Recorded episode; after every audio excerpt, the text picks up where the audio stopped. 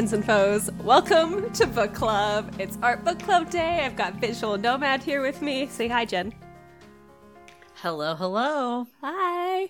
Today we're talking about nothing if not critical, which was a which sure was a book that I read and Yeah. it's um we, we read this book. So basically the book is by uh, Robert Hughes and it is a collection of 95 essays that Robert has written mostly for the New York Times over the last well from 1980s till the oh, was it even earlier? It was like many years, mostly 1980s and onwards, uh, through the Yeah. 1990s. Yeah, and it's it's just a bunch of essays, a lot of essays, and that's that's the book we read. We read this book. Um, first off, my favorite question: Did you finish the book? No, I did not finish the book. Me neither. I did not read all of this Yeah. book. I started. I did not either. I I was like when I first picked it up, I was like, "There's no way I'm going to read all 95 of these essays." I because at one point I was like, "I'm going to count how many," because it doesn't tell you anywhere in the book how many there are. But I was like, I can do numbers. right. Um, so I basically picked all the essays of people like artists that I already knew about and read those ones. Okay, yeah. Right. that was my strategy. How did you go through it? Um, I just kind of bounce around, kind of the same concept of like, oh, I kind of know about this person. Let's see what he has to say about them, you know, kind of thing. So, yeah. hmm I started when I was first reading it, like when I first picked it up, I was just started from the very beginning and just kept going through. But yeah, very quickly was like, I don't really care about this artist. Right. Um, right.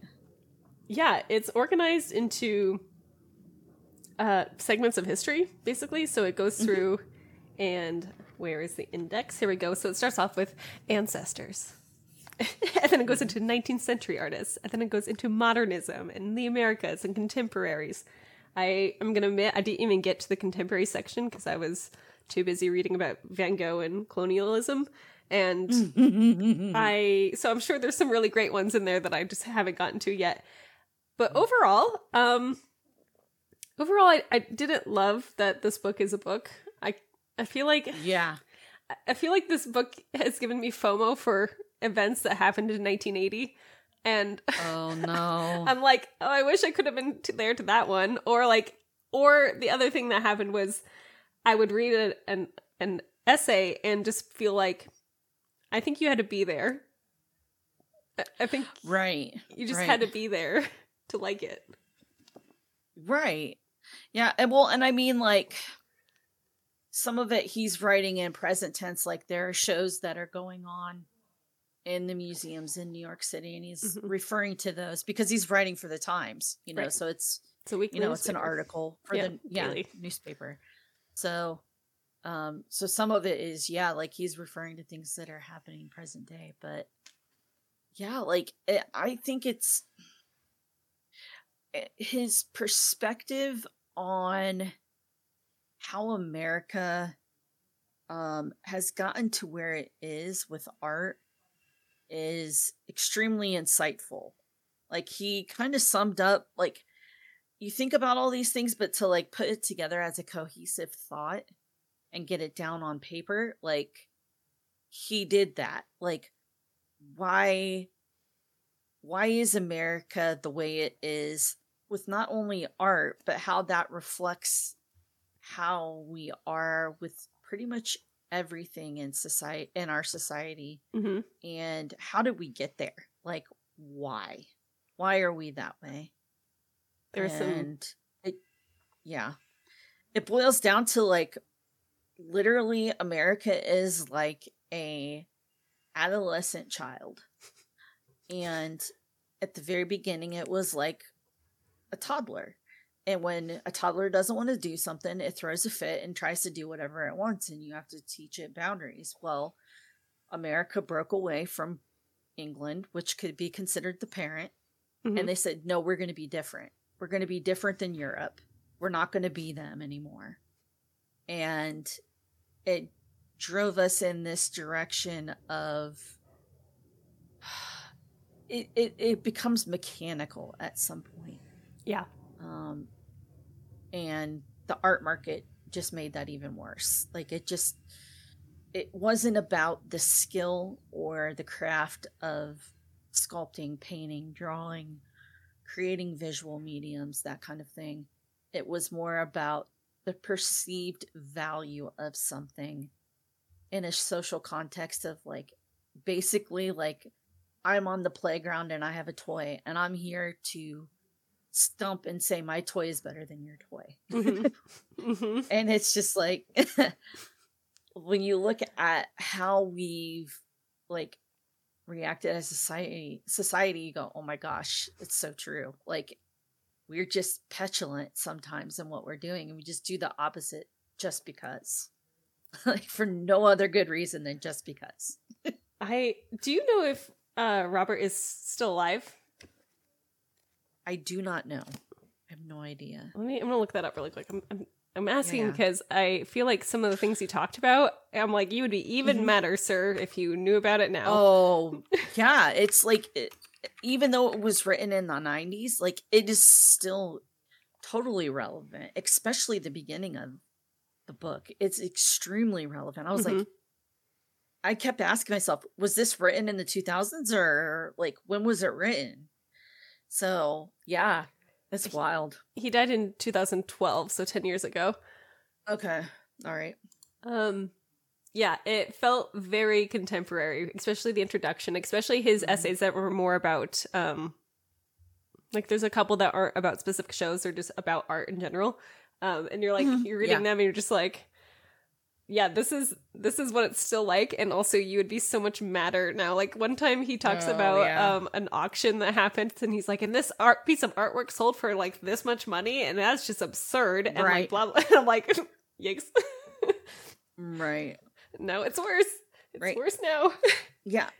Well, and he just talks about how, um, you know, art was something for the public. Like mm-hmm. it was a way of chronicling what happened during that time.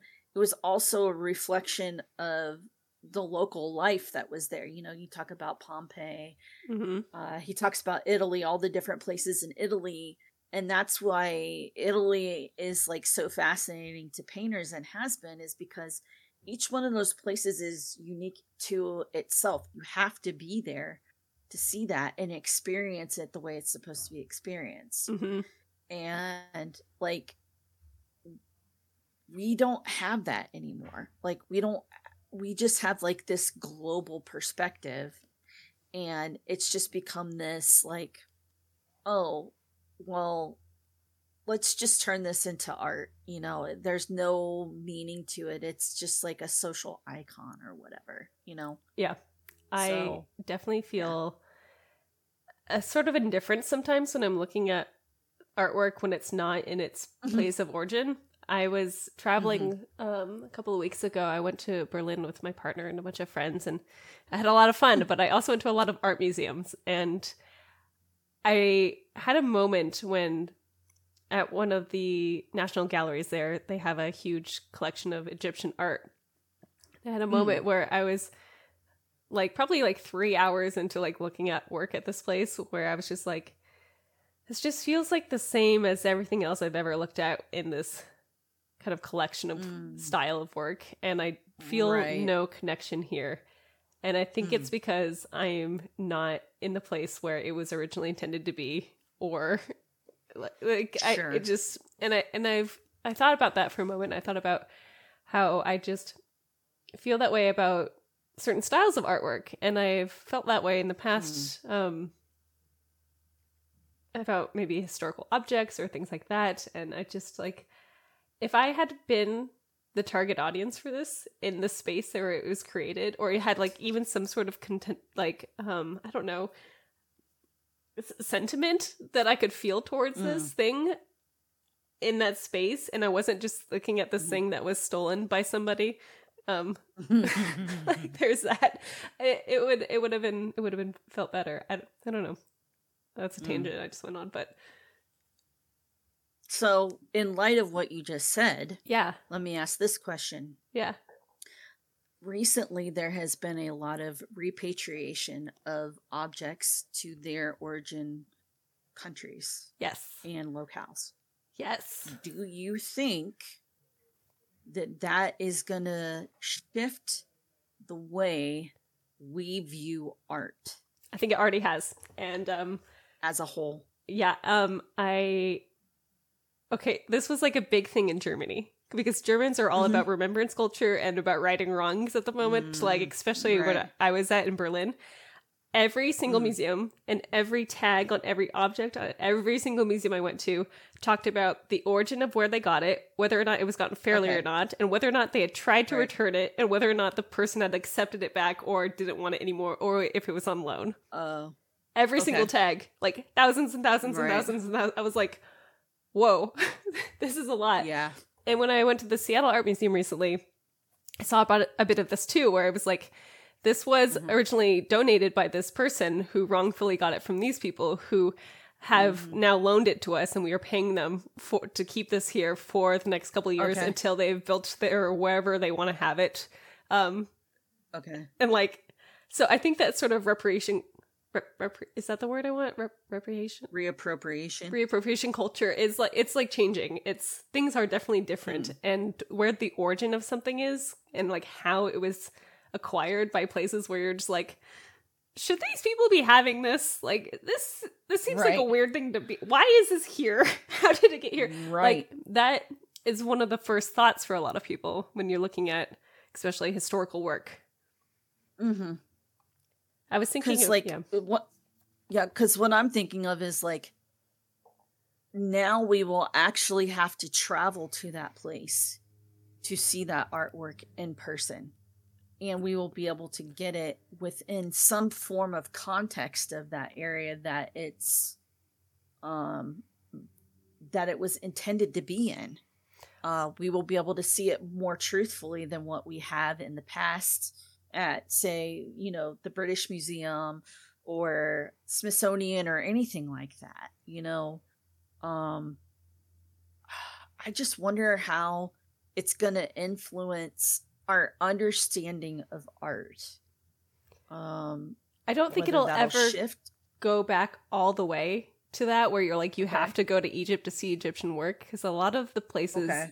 that at least from what I saw when I was traveling just like a couple of weeks ago a Mhm. lot of the places had they like say they had like a, a coffin like a mummy coffin or something like that um Mhm.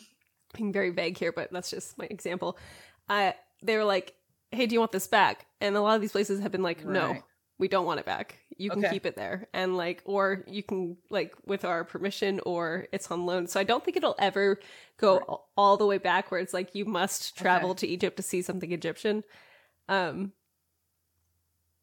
not because of lack of trying to put it back but you know right so i think because i know that yeah. they've they specifically uh egypt specifically has been very um ravenous about reclaiming the artwork for museums. Right. Um same with like italy and those places you know greece the marbles. The elgin marbles are a huge point of contention right now. They sure are. Um like why the heck are they why are they in england? Like how did lord elgin get a hold of these marbles? Like did he just like walk in and he's like i want that that and that and load them up and let's go. Like oh okay like yeah. it's it's kind of disgusting to see the imperialism of it all you know? You're making me think I should change the next book we are going to read because I do have a book on Mm. the docket where we talk about this, but I'm I'm like, Okay. this should be the next book, or I. i mean I'll it's keep, up to you yeah keep ruminating on this. I was like, we can we can get to both eventually. Um, Mhm. it's interesting. Anyways, um, back to nothing if not critical here. Did you have a uh, favorite essay of the ones you read? Um, not. sp- I mean, like the beginning of the book to me was like super profound. Um, I did like in the part where uh he talks about John Singer Sargent. Uh, where is that? I believe it was Sargent, maybe not. He does have an essay on Sargent that I read too. Yeah. I'm trying to remember where. This is one of those books where if you are going to read it, you should read it with the internet open so you can look up pictures of everything before you read the essay. Just saying, that's my caveat. yeah. Oh, uh he talks about um perception and this kind of ties into something that's current. So he talks about um viewing different shows that are up at the moment and he talks about Alex Katz Mm. and how the you know they've lauded him as this fantastic artist and whatnot okay i find it hilarious in light of the fact that they just did a retrospective at guggenheim on alex katz. And they literally crapped all over him and said Really? that he was basically a horrible artist. When they got all of his art like towards the end of his life they're like his art was garbage. And i'm like dude like it's a perfect microcosm of the fact that it's like the art world and market is so finicky they're just like no you're not the cool kid on the playground anymore. Sorry you know and How the turntables. Um, wow. yeah it's it's funny because like i know myself as an artist i see like i'm pushed to compare myself even though i try not to hmm um we've been pitted against each other as artists for no better reason than to make some kind of competition to stir up um drama that brings you know optics for whoever is trying to sell art or whatever. And we miss the fact of how fickle they are. Hmm like when you're dead they'll say whatever they want about you. Like that's no kind of crappy. It is but crappy. yet we're we like we kill ourselves and fall over ourselves to try to make these people happy. And it's like why? Like It's so exhausting. yeah. And what's the point? it, it's like the 80s t-shirt that you had as a kid that you threw in the back of the closet that you still have and all of a sudden the 80s are cool again and they pull you out. Mm-hmm. and they're like look at my cool shirt. It's original. It's vintage you know slap that vintage tag on it and it's just like oh so you just meet a need like to be cool basically when it comes down to it I've been just yeah thinking about this idea lately, and it keeps going over and over in my head about making art to sell and make money versus making art to because I Mm. want to make it. And I've thought about Yeah. this in general terms over and over again, but it's like Mhm. I feel I was watching a very particular a particular artist on Instagram who um, I really like her abstract work and I think it's quite good. And then she started making these other kinds of abstractions that were like uh, she's calling them like palette paintings and they Mhm. are when I like look at her like engagement numbers that you can do just by clicking insights and stuff, um, it's like she's getting like triple the views on these things that are taking her like Hmm. no time at all to make. And I'm like, as like a marketer, my brain immediately thought, oh, you should you should only work on these. You should not do the other kind of art that I fell in love and followed her for. and Mhm. I'm like, these will make you so much more money, and then you'll have to try less in the future to do it. And I just, it's a funny thing in my brain. I'm like, do I like this thought about myself that I'm thinking this way? Do I, that I'm thinking in the terms of what will the market like? What will sell better? But also, you know, an artist has got to make money, so I'm not judging her for making these other things. I'm just thinking, oh, that's that's interesting that she's doing this, but she's not. right I, I it's a weird Well, time to be an I think- artist. Right. So, and we've talked about this, I think, with the last book that we Yeah. read. This was kind of brought up of the fact of um it's drilled into us that um sorry, I'm I'm losing the thought here. Um Selling art to to make money versus making art because oh, you're called. like right well and there's this there's this kind of like this stigma amongst artists that uh don't sell out like if Mhm. you make money you're selling out. Like you have to be this tortured artist in order to be considered legit quote unquote. And yeah, you know i dealt with that at the beginning of when i started you know like seriously painting. And you know like i want to be true to you know this thing in me and you know I, i'm gonna be different. I'm gonna be the different artist. I'm not gonna sell out you know? And it's just like is it really selling out or is it just another outlet of your creativity?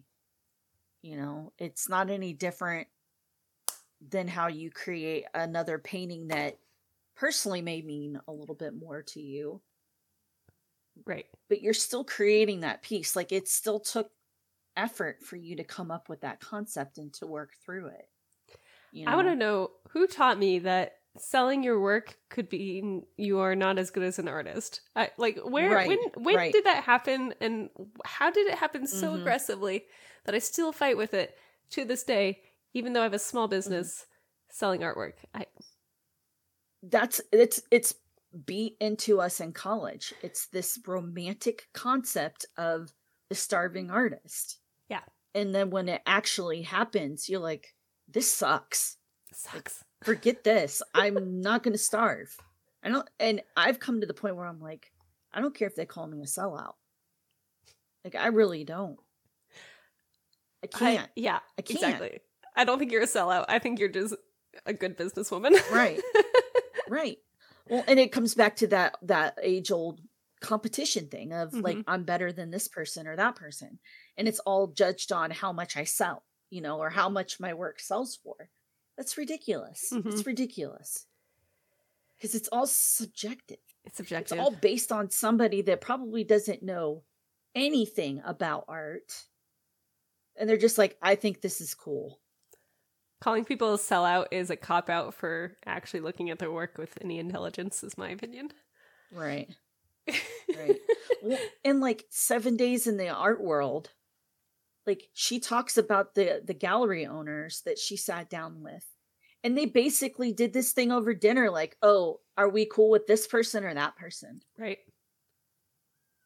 Had nothing to do with their work had everything to do with well do i like tom or do i like jim and you're like what like i thought that was true but then when i hear that it is you're like really It's really that's how this this goes down like i spend thousands of dollars on a master's degree and it comes down to two dudes at a dinner with somebody else and they just flippantly decide who is going to make it and who isn't that's nuts that's nuts Yeah. It's it's a lot. And at, at one point I'm gonna be I feel like in my future, I'm gonna be like am I the person at the table making these decisions? Like will I know if I'm the Mm. person at the table making this decision? Like Mm, am I contributing to this kind of thing? Probably. mhm. i don't know I don't know. i don't know My family works in real estate and right if there's one thing I learned is that sentiment is what sells and relationships is what Yeah. makes a sale. And I think it's a universal Yeah. concept. And oh sure it it just gets the more I guess famous or infamous you are, I think it gets more compounded and the Mm. moment you enter the secondary market, it's like, oh, your reputation is something that can be like measured in dollars. and like oh It's- absolutely yeah it's wild and I'm like, I don't know if I ever want to be there. right Sounds exhausting. right Um, yeah it's it's yeah it's crazy yeah. Could talk about this all day. Um, it's, it's a lot. Um, my favorite essay in this one was about Giorgio Morandi, who is one of my favorite painters. Um, Mm. He's an Italian artist, lived in Bologna for his whole life, was kind of a hermit, never really followed any sort of trend. Um, in fact, to the point where people were like, "Hey, you want to come hang out?" And he was like, "No, I have to paint my four bottles that I have in my studio because he painted bottles and vases, and they all Okay. got dusty." And he was just like obsessively worked on that for his entire career.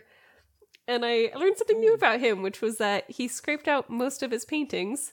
And one time he was interviewed by a journalist, not not Robert here, but someone else, and he pointed to his mm-hmm. easel and he's like, "Well, there's where most of my paintings are." And on his easel is just like a mound of scraped off paintings, just like paint just built up on his giant easel. and I was like, "Yeah." That's an art. That's an artist for art's sake. That is that is a Oh, painter's yeah. painter. I don't have can. I guess I'm gonna have to sacrifice one. love it. All right. love it so that was kind of Yeah. fun um Right. i i did have a, a thought partway through of i don't know how factual all of these essays are now um Mm. from like the, the facts that you know the author is telling me about i'm like is this true?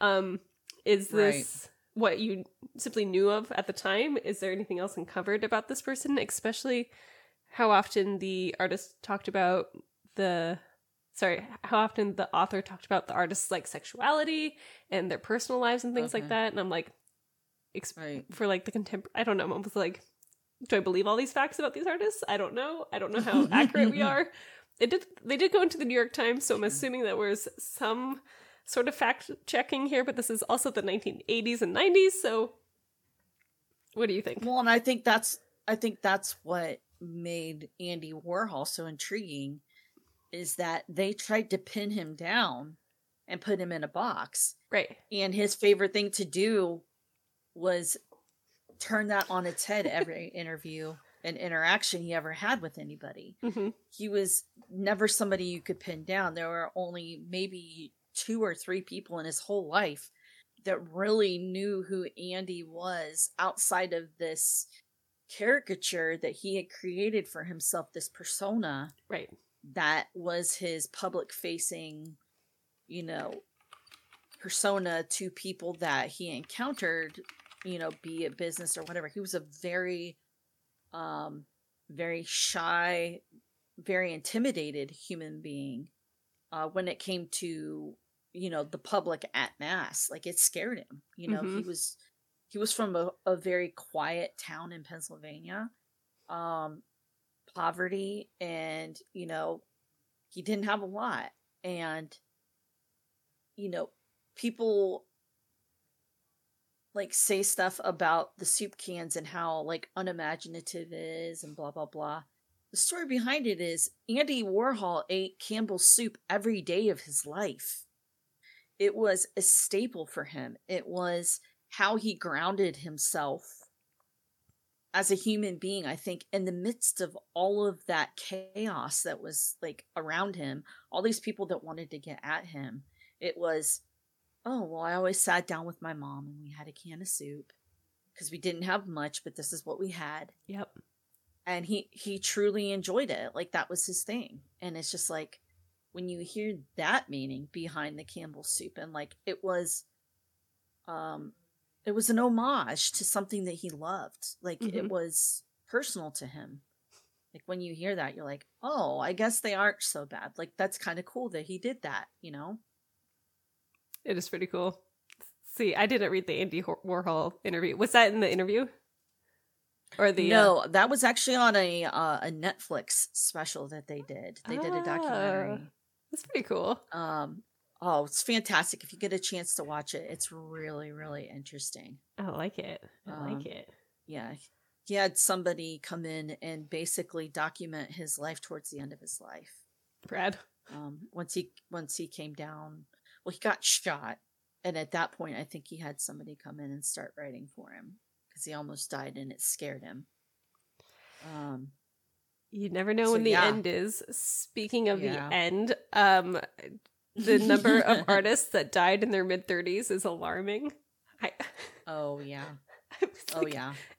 If someone has died by the time um, Robert Hughes has talked about them in this in, in his essays, he's gonna tell you how they died and when they died, if he can if he knows it. And I was like, Right. this person died at thirty two, and this person died at thirty seven, and this time I was like, oh jeez, I'm thirty two. I don't like this. right well I- and, and it's tough like i mean be it you know the world war ii era that they came out of where they just didn't have much and they got by with what they had um or you know the 80s where drugs and AIDS was prevalent and people were dying and um yeah, I mean there were multiple factors that led into that, but yeah, it's it's wild to know how many people have passed away at such a young age. Right. I'm like, oh man, if you had only lived a couple more years, imagine how much more art we would have. Anyways, I know, right? there is a line in this book that I really liked. Um, Mhm. and it was I forgot where it was towards the beginning. I should have highlighted it, but I forgot. Um, but it says it, it's the the topic is um, seeing artwork in person and how it really changes versus seeing it in a printable form like a magazine or Right. you know for us on the internet. And Robert Mhm. Hughes says in this in one of the essays, he says you can you can read Voltaire at home, but you must go to Rome to see paintings. And I feel Mhm. like that really encompassed a lot of this book, where Mm. it's talking Yeah. about how you can writers are lucky you can read these things at your house and still get the you know full effect of this book you might not be where they were written but you can get quite a bit out of it but to see hmm a piece of art and fully feel what it's like to, to be in its presence and see the details and everything, you Mhm. got to go to where they are. And we are in a much more advanced stage of the internet now than Robert Hughes was in the 1980s. And, Mhm. you know, seeing reproductions online are pretty great. They're really detailed. You can go to any muse- museum website and see Sure. some great reproductions, but it's still not the same as seeing art in person. And I feel like a lot of what Robert Hughes talked about in all of these essays is go to the show. Go to the show he was writing about. Mhm. Like he's writing reviews about these shows to get you to go to them because they're great. Um, Right. or or they work good, but you should go anyways because that's kind of fun. and- I I really liked that line out of this book, and I I thought, oh yeah, you got to go places. You got to Yeah. feed your artist and feed your eyes and learn how to see by looking at work in person. It's kind of fun. well, and it is it's it's so different because like it, it's the scale of things Yeah. that makes it so different. Like you see Jenny Saville's work on the internet, and it doesn't do it justice because the size of the piece is what makes it so unbelievable.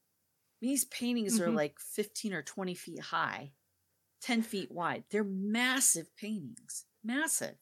It's amazing. It takes her whole body to to make these paintings. And it's just like when you stand in front of that and it just like the painting just kind of envelops you, it's a completely different experience than like you said, you know, seeing it on a slide or seeing it in a magazine or something like that. It's just On It's your different. desktop, on your cell phone, Sure. it's totally different. Sure. Yeah, detail or not, it you just can't get the scope. You Mhm. can't. Hmm Yeah, I I feel like I sell a lot more artwork when I can show it in person. It's a lot easier Sure, for me to sell sure. than online, and I, I I just I feel that I'm like, how do I get more physical eyeballs on my artwork? Mm. And um, my response to that was to apply to a bunch of things this week. So I did that while I was out with the cold or the flu, and um, Good on that, you. that that was fun. It's gonna it's gonna fun. I'm like, maybe I'll get rejected. That'll be exciting. We'll see. We'll see. I mean, it's it's daunting, but yeah, it's it's exhilarating sometimes. Yeah, It's absolutely. Um, overall, I'm rating this book a three out of five. I didn't read all of it, but what I read, that's how I felt about it. Yeah, I would give it the same. I'd give it a three out of 5 mm-hmm. Yeah, because Yeah. I think it's it's a little tough of a read. Um, just because I mean, like you said, there's ninety some essays in this book. Like, so many. That's bonkers. It's more of a catalog than anything. I don't think he ever meant anybody to read it in one sitting. Right. Because it was not written like that. So This is absolutely Um, a book you should uh pick up. Look at the index, pick an artist you like, read that, and then put the book down. Like that's that's how you should do it. I mean, I think it'd be kind of cool if you just like kept it as a coffee table book hmm where you just like or if you like kept it in the bathroom where you were just like, "Oh, I'm here for a few minutes. Let's read this section on so and so." Right. Um, You know, you said coffee table book, and I think that's genius. They should Mm-hmm. put the essays next to beautiful reproductions of whatever picture is most important. oh yeah. Like that would be Yeah. gorgeous. Or if they like talk about a work, like put the Yeah. picture of the work in there. Yeah, Like, New York Times, great. don't sleep on this. right? Because I know you're listening to this podcast. Anyways. All right. yeah, any, they are. any final thoughts on this book? Um, no, I just think, um, even though I don't think he was trying to be as insightful as he was, he was so insightful as to how things were going to play out in the future. Yeah. Like, if you would have told me that in the 90s, I'd have been like, what? Like, no, there's no way. Like, I was in high school in the 90s, so like I Yeah. could have cognitively had that conversation with him, and I'd have been like, no, you know? But to Yeah. see it now, like how internet has changed everything.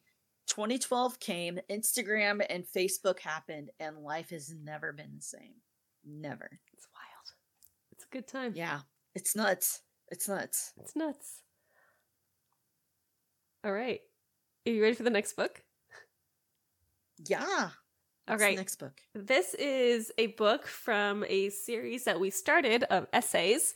It's called Hot Topics in the Art World, and we're going to read Curating Art Now. This is by Okay, Lillian right. Cameron, and you can find the book Okay. here on Amazon. And uh, it's a hundred pages or so. It's an it's an essay. Okay. Oh, what happened there? Okay, there we go. Now we're back. Um, and I think it's going to be fun. We read Censored Art today, which is number five of Right. that series, and I, we both really liked that book. So I thought, why not pick another one? They also have Yeah. another book or another essay in this collection about restitution, which Oh, yeah, yeah, yeah. the return of cultural artifacts. I think we should read that Right. soon, but this time we're going to learn about curation. I thought it'd be fun after reading a book about essays about shows that have already happened and just kind of keep this train developing. So that's our next book. Sounds good. It's going to be good. We have a week less to read this book, so that's why I picked a short one. Um, we will be Okay. meeting next uh, at the normal time, which is um, October, second week of October, second Sunday of October. second Sunday of October, which is October 8th. Um, Okay. yeah, it'll be great. Thanks for hanging out with me today. It's been, I love book club. yeah, book club absolutely. It's like the best part of the month. I know, right? We get to have those nerdy conversations. People can listen to us. They're amazing. Jennifer, where can people find you? You can find me at visualnomad.art and also here on Twitch at twitch.tv slash visualnomad. I will be streaming again eventually once I get Yeah? this blocking done on my painting. Yes. I will be back on. So yeah, I take hiatus here and there depending on what I'm working on. So, but I always come back. You gotta, you gotta take breaks, and you know, you gotta keep keep people on their toes and be like, "Will she stream?" I know, right? Maybe I know, right? if you pray hard enough. Gotta Um, keep them wanting. You can find me at stephaniescott.art on Instagram. That's also my website. Art Book Club happens every second Sunday at 3 p.m. Pacific time. And um, you should you should get the book, Curating Art Now, and read it with us. And then come to book club and tell us what you think of it. Because it's I'm sure it's gonna be some juicy things about this one. Because you know, you Mhm. gotta, you gotta. All right, friends. These books are so good. Yeah, they're so they're good. so good. They're so good. Um, if you are listening, uh, we would appreciate a, a review. If you want to leave us a five star or a thumbs up mm-hmm. or whatever the system is for wherever you're listening th- to this, that would be super. It helps us reach more Touch artists. that subscribe button. Hit Hit, that that, notification bell. Actually, that'd be great. Thank you. yeah. like and subscribe. Bye.